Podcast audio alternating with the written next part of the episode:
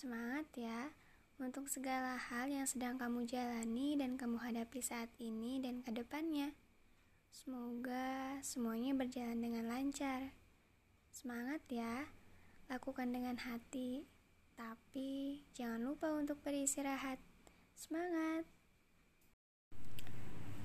Halo, Assalamualaikum teman-teman Saya Putri Ainiha dari jurusan Bimbingan dan Penyuluhan Islam semester 6 di video pertama ini, saya akan memberikan tayangan video untuk teman-teman tentang pemanfaatan daun kering. Pesisir pantai terkenal dengan suasana pohon kelapa. Namun, tak sedikit pohon-pohon rindang pun tumbuh di sekitar pesisir pantai. Pohon itu membuat suasana pantai menjadi semakin teduh dan sejuk. Namun, angin yang berhembus mengakibatkan banyaknya daun yang jatuh dan berserakan, Daun-daun itu menjadi kering dan sering sekali daun dibakar oleh para pedagang yang mempunyai warung di sekitaran pesisir pantai dan hal tersebut akan menimbulkan polusi udara. Pesisir pantai terkenal dengan suasana pohon kelapa. Namun, tak sedikit pohon-pohon rindang pun tumbuh di sekitar pesisir pantai. Pohon itu membuat suasana pantai menjadi semakin teduh dan sejuk. Namun, angin yang berhembus mengakibatkan banyaknya daun yang jatuh dan berserakan. Daun-daun itu menjadi kering dan sering sekali daun dibakar oleh para pedagang yang mempunyai warung di sekitaran pesisir pantai dan hal tersebut akan menimbulkan polusi udara.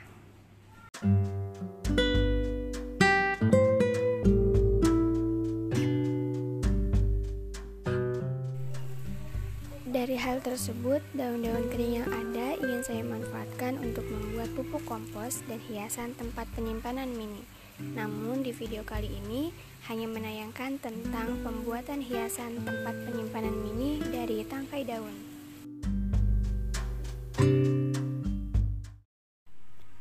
Ketika mengumpulkan daun, ada anak-anak yang pergi ke pantai hanya untuk bermain TikTok.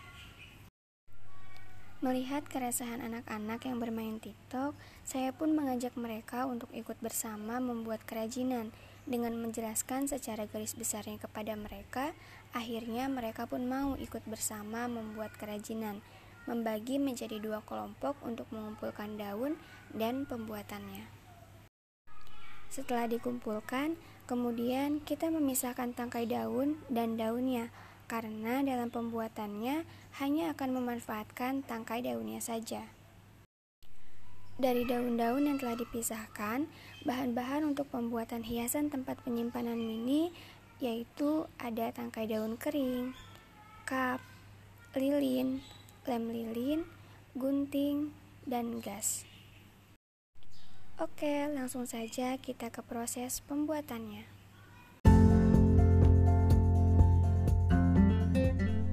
Video ini ditujukan untuk memenuhi tugas ujian tengah semester mata kuliah kewirausahaan. Terima kasih teman-teman. Assalamualaikum.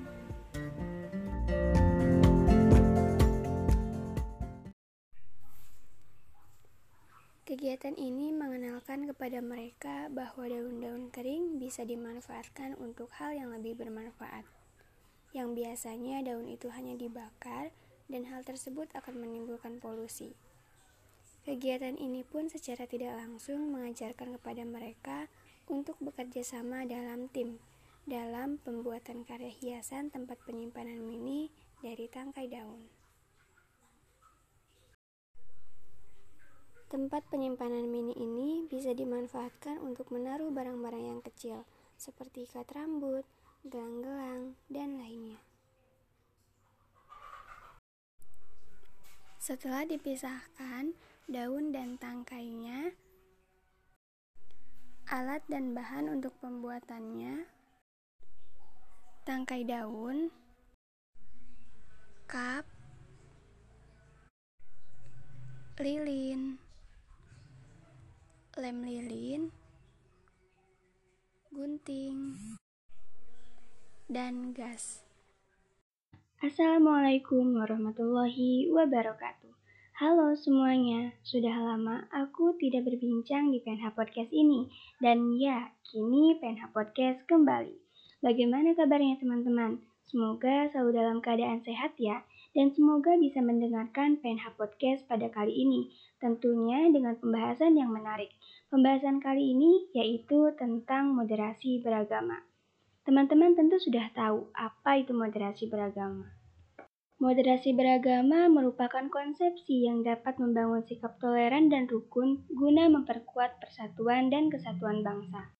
Nah, setelah kita tahu apa itu moderasi beragama, maka kita harus tahu nilai yang harus ditanamkan agar kita mempunyai sikap untuk memperkuat persatuan dan kesatuan dari segi agama. Ya, toleransi. Toleransi akan menjadi penting. Lalu, bagaimana cara menanamkan nilai toleransi sejak dini? Mari kita bahas tuntas di PNH Podcast. Selamat mendengarkan. Indonesia adalah negara yang mayoritas penduduknya beragama Islam. Namun nyatanya, di Indonesia bukanlah hanya ada agama Islam, karena agama adalah keyakinan setiap orang terhadap keyakinan yang diyakini setiap individu terhadap Tuhan Yang Maha Esa dan harus dimiliki oleh setiap manusia. Menurut data Badan Pusat Statistik di Indonesia, agama dibedakan menjadi agama Islam, Kristen, Hindu, Buddha, Konghucu, dan agama lainnya. Tidak hanya dalam realita di Indonesia, namun sejauh sebelumnya, Allah telah menjelaskan keberagaman termasuk di dalamnya keberagaman agama yang sudah tertulis dalam firman-Nya. Allah berfirman dalam surat Al-Hujurat ayat 13 yang artinya, Manusia, sesungguhnya kami menciptakan kamu dari seorang laki-laki dan seorang perempuan dan menjadikan kamu berbangsa-bangsa dan bersuku-suku, supaya kamu saling kenal mengenal. Sesungguhnya orang yang paling mulia di antara kamu di sisi Allah adalah orang yang paling takwa di antara kamu. Sesungguhnya Allah Maha Mengetahui lagi Maha Mengenal. An Surat Al-Hujurat ayat 13. Dalam ayat tersebut telah dijelaskan bahwa Allah menciptakan manusia bersuku-suku dan di setiap suku memiliki budayanya tersendiri. Dan kita sebagai manusia harus saling dan memahami budaya setiap suku agar manusia makin saling mencintai robnya yang begitu kuasa. As dengan makna toleransi, dengan kita saling mengenal serta saling menghargai sesama dan tidak bermusuhan atau saling menjelekan satu suku dengan suku yang lainnya. Makna toleransi adalah sikap atau perilaku yang dimiliki oleh seorang manusia dengan cara menghargai atau menghormati setiap tindakan yang dilakukan. Sikap toleransi sangat penting dipelajari karena dengan mempelajari toleransi, anak akan bisa menghargai perbedaan, tumbuh dalam sikap dan nilai kebinekaan. Sikap saling menghargai perbedaan baik budaya, agama, ataupun keyakinan. Toleransi agama ataupun keyakinan adalah menghargai apa yang dipercayai oleh mereka dan tidak menjelek-jelekan dalam perbedaan. Toleransi kepada anak ini termasuk ke dalam nilai-nilai pendidikan karakter, karena dengan pendidikan karakter, anak akan ditanamkan nilai-nilai kebaikan yang akan menjadi kebiasaan dalam masa depannya. Mengapa pendidikan karakter bagi anak itu penting, terutama menanamkan nilai-nilai toleransi kepada anak sedari dini? Karena anak usia dini adalah masa yang tepat untuk melakukan pendidikan. Pada masa ini, anak sedang mengalami proses pertumbuhan dan perkembangan yang sangat luar biasa.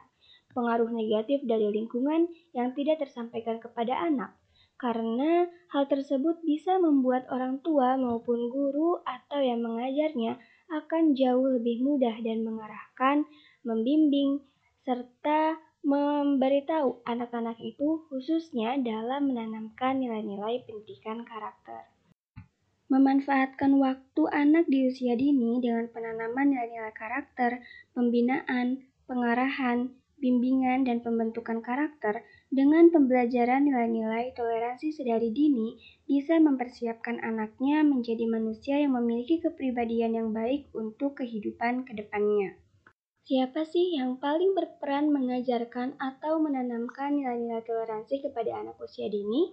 Tentunya, yang sangat berperan bagi anak usia dini adalah keluarga.